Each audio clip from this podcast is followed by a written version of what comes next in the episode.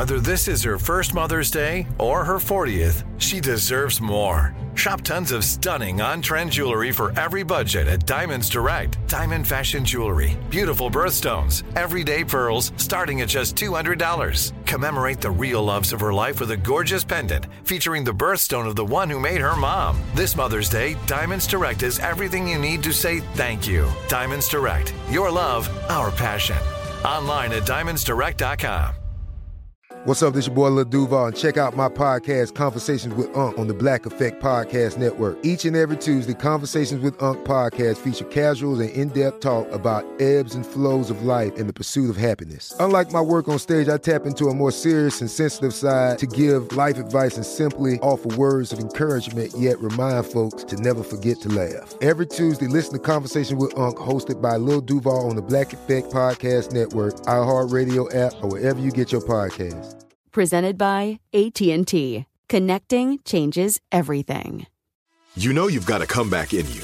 When you take the next step, you're going to make it count for your career, for your family, for your life. You can earn a degree you're proud of with Purdue Global.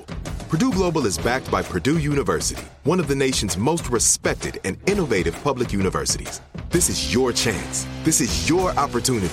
This is your comeback. Purdue Global, Purdue's online university for working adults. Start your comeback today at purdueglobal.edu. Welcome to How Stuff Works Now. I'm your host, Lauren Vogelbaum, a researcher and writer here at How Stuff Works. Every week, I'm bringing you three stories from our team about the weird and wondrous developments we've seen in science, technology, and culture. This week, the US government reported that its nuclear defense technology still involves 8-inch floppy disks. And, uh, speaking of rockets, Amazon founder and CEO Jeff Bezos thinks that the key to saving the planet is making space accessible to small businesses, and also moving all of our heavy industry out there. But first, Holly Fry, co-host of a little podcast you might have heard of called Stuff You Missed in History Class, brings us the definitive evidence that the blade of one of King Tut's ceremonial daggers actually came from outer space.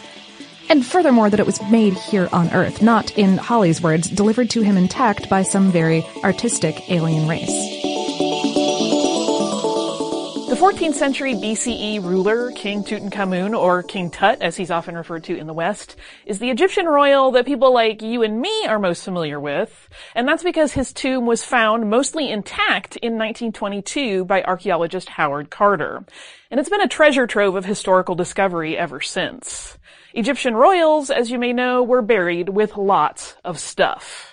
The latest revelation related to the artifacts in Tut's tomb, which were published recently in Meteoritics and Planetary Science, centers around a dagger. And this particular item was found in the wrappings of Tut's mummified body. It was placed over his right thigh. And while the dagger has a really beautifully detailed sheath of gold, the composition of the blade has been debated for decades. And now, thanks to a joint effort from Milan Polytechnic, Pisa University, and the Egyptian Museum in Cairo, we know what that blade is made from, and it's meteoric iron. That's right, metal from space.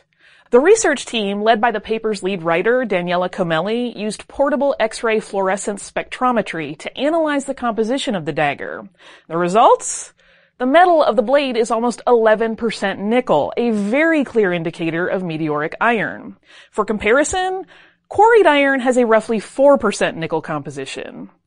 The scientists also found cobalt traces, and that serves as further confirmation of its meteoric origin. Okay, don't get too excited or start worshiping Tut as your new alien god just yet.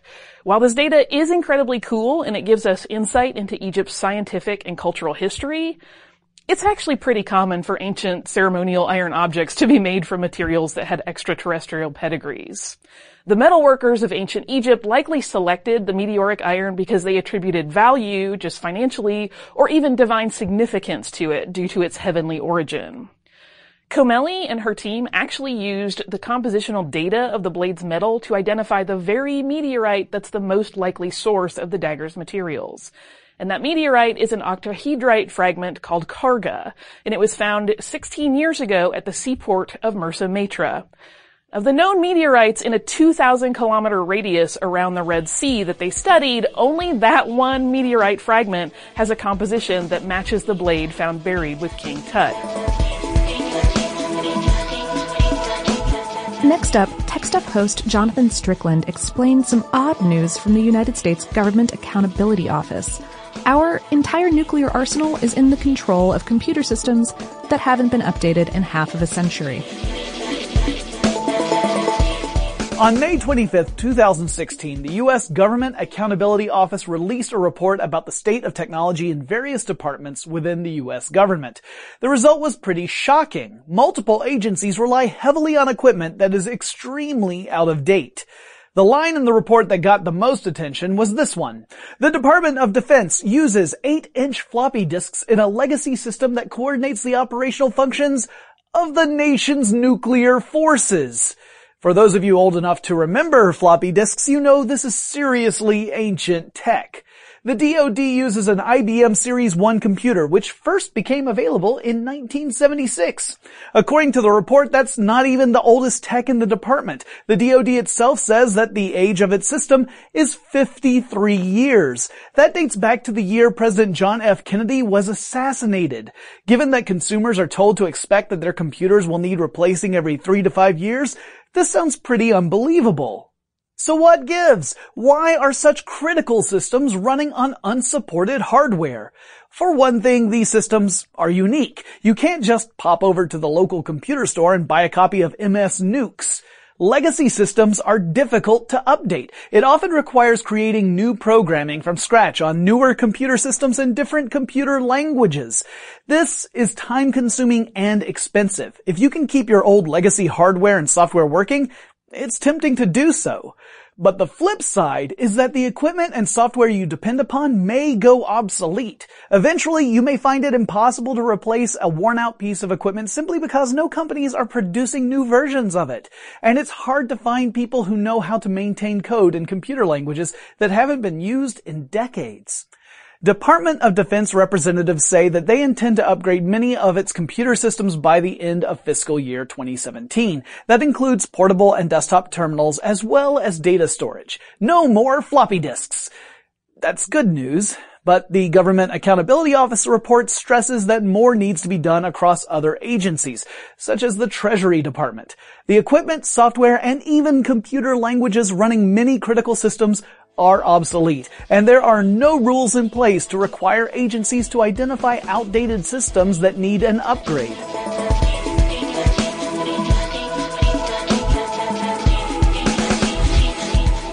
Finally today, I've got the story of why Jeff Bezos wants to see Earth rezoned as residential and light industrial only, and how he thinks private space companies like his own Blue Origin can help make that happen. Jeff Bezos did an interview at Code Conference 2016. It's a sort of who's who of the tech business sector, and this year featured interviews with industry heavies like Elon Musk and Bill and Melinda Gates and Sheryl Sandberg on topics ranging from artificial intelligence research to artificial meat startups. Bezos discussed well, lots of things, and we'll put a link to the hour plus long interview in this video's description. But the part that caught our attention, being the specific type of nerds that we are, was when he spoke about his rocket manufacturing and spaceflight company, Blue Origin, and the future of business in space. Bezos says that he wants the space industry to be open to upcoming entrepreneurs, the same way that the internet industry is open to startups today. Part of the reason is his genuine excitement about space exploration and his frustration that the government-run programs like NASA have been, by some measures, in productive decline since the heyday of the space race. But the other part of his reasoning, he says that space will save the world. Bezos discussed how pollution and energy drain from heavy industry are starting to put limits on our society, uh, how many people our planet can support, and what their quality of life can be. Here's my favorite cheeky quote from the interview. We know about the solar system now. We have sent robotic probes all over the solar system. Let me assure you, this is the best planet. His answer to saving the world? Moving heavy industry off Earth and powering it with solar energy, which would be more efficient than solar systems here on Earth.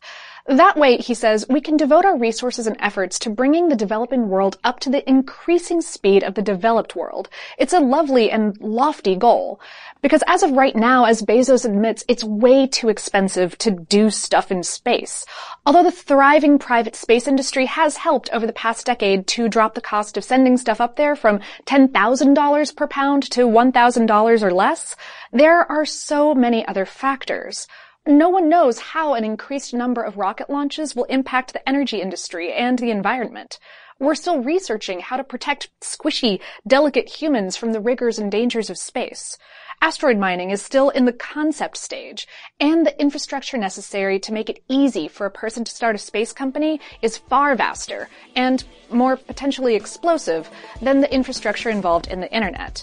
But as Bezos said, creating that infrastructure from reusable rockets to microgravity safety measures could save us all. That's our show for this week. Thank you so much for tuning in. Subscribe now for more of the latest and strangest science news, and send us links to anything you'd like to hear us cover, plus any suggestions you have for surrealist art that we should check out. Let's get weird. Shoot us an email at nowpodcast at howstuffworks.com. It actually works now, I promise. And to get access to thousands of other stories like these, check out our home planet, now.howstuffworks.com. This is Malcolm Gladwell from Revisionist History. eBay Motors is here for the ride. With some elbow grease, fresh installs, and a whole lot of love, you transformed 100,000 miles and a body full of rust into a drive that's all your own. Brake kits, LED headlights, whatever you need, eBay Motors has it. And with eBay Guaranteed Fit, it's guaranteed to fit your ride the first time, every time, or your money back. Plus, at these prices, you're burning rubber, not cash. Keep your ride or die alive at ebaymotors.com. Eligible items only, exclusions apply. Live Nation presents Concert Week. Now through May 14th, get $25 tickets to over 5,000 shows. That's up to 75% off a summer full of your favorite artists like 21 Savage, Alanis Morissette, Cage the Elephant, Celeste Barber, Dierks Bentley, Fade, Hootie and the Blowfish, Janet Jackson, Kidz Bop Kids, Meghan Trainor, Peso Pluma, Sarah McLachlan. Get tickets to more than 5,000 summer shows for just $25. Until now through May 14th. Visit LiveNation.com slash Concert Week to learn more and plan your summer with Sean Paul, Sum 41, 30 Seconds to Mars, oh, and Two Door Cinema Club. Hey, guys. Back at the playground again, huh? Yep. You know what this playground could use? A wine country. Heck yeah. And some waves so we could go surfing. Oh, yeah. Love that. A redwood forest would be cool. I'm. Ah, ski slopes. Let's do it. Um, can a girl go shopping? Yeah, baby. Wait. Did we just invent California? Discover why California is the ultimate playground at visitcalifornia.com.